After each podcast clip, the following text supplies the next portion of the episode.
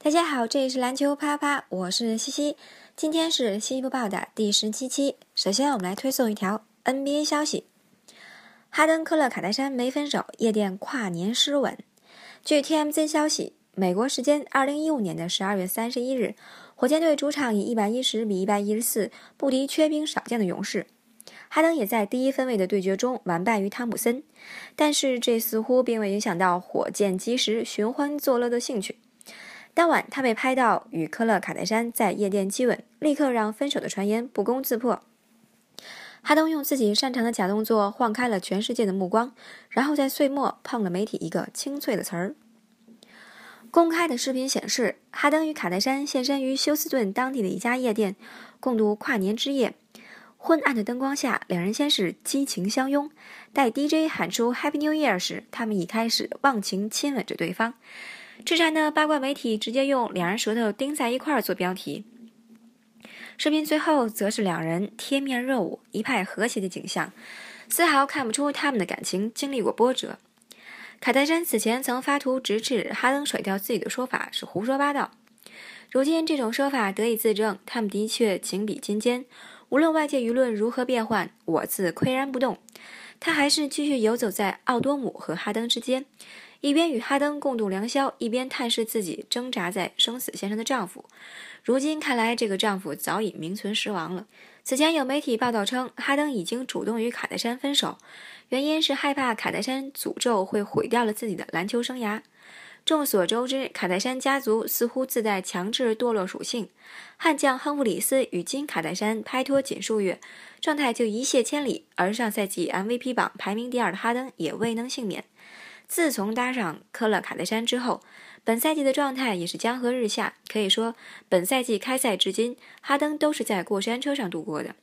广大剑迷也把对火箭的不满很大程度上转移到了卡戴珊身上，认为他是红颜祸水，无时无刻不盼望着哈登能回头是岸。哈登之前可能是有感于奥多姆的悲剧，如芒刺在背，也可能是玩腻了，这才在早些时候痛下决心，要断绝与卡戴珊的一切来往。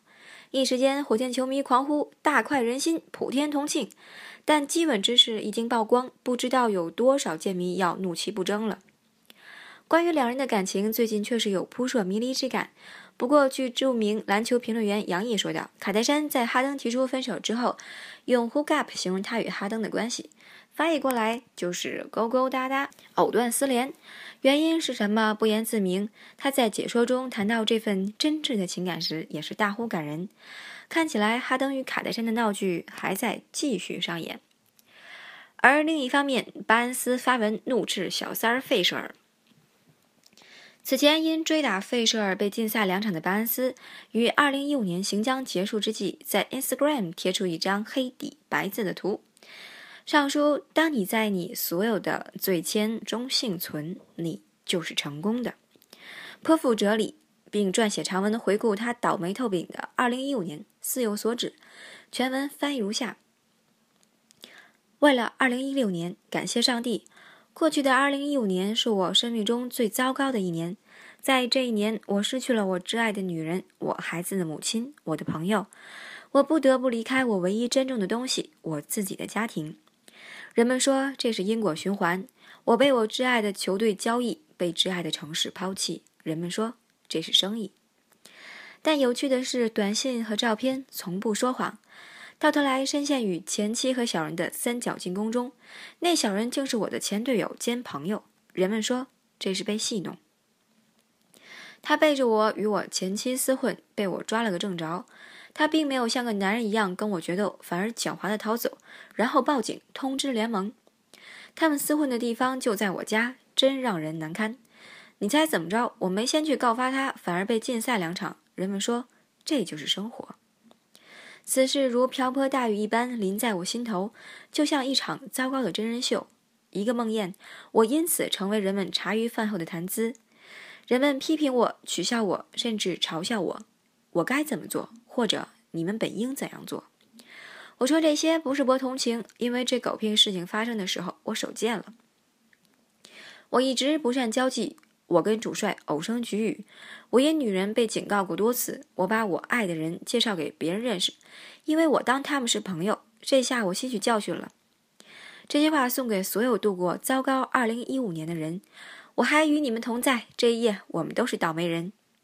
在这场名叫生活的游戏中，每个人都会浮浮沉沉。不过，相信我，事情总会变好的。记住，上帝赐最艰难的战争给最勇猛的战士。积极乐观，别低头。王冠会掉，会顺从你的天性。你跌倒多少次并不重要，重要的是你能多少次的重新屹立起来。愿你们甩脱2015年的霉运。仁慈的上帝给我们的祝福，都在不远处的二零一六年等着我们的。新年快乐，爱你们！一个坏人，巴恩斯与费舍尔的恩怨要追溯到十月份。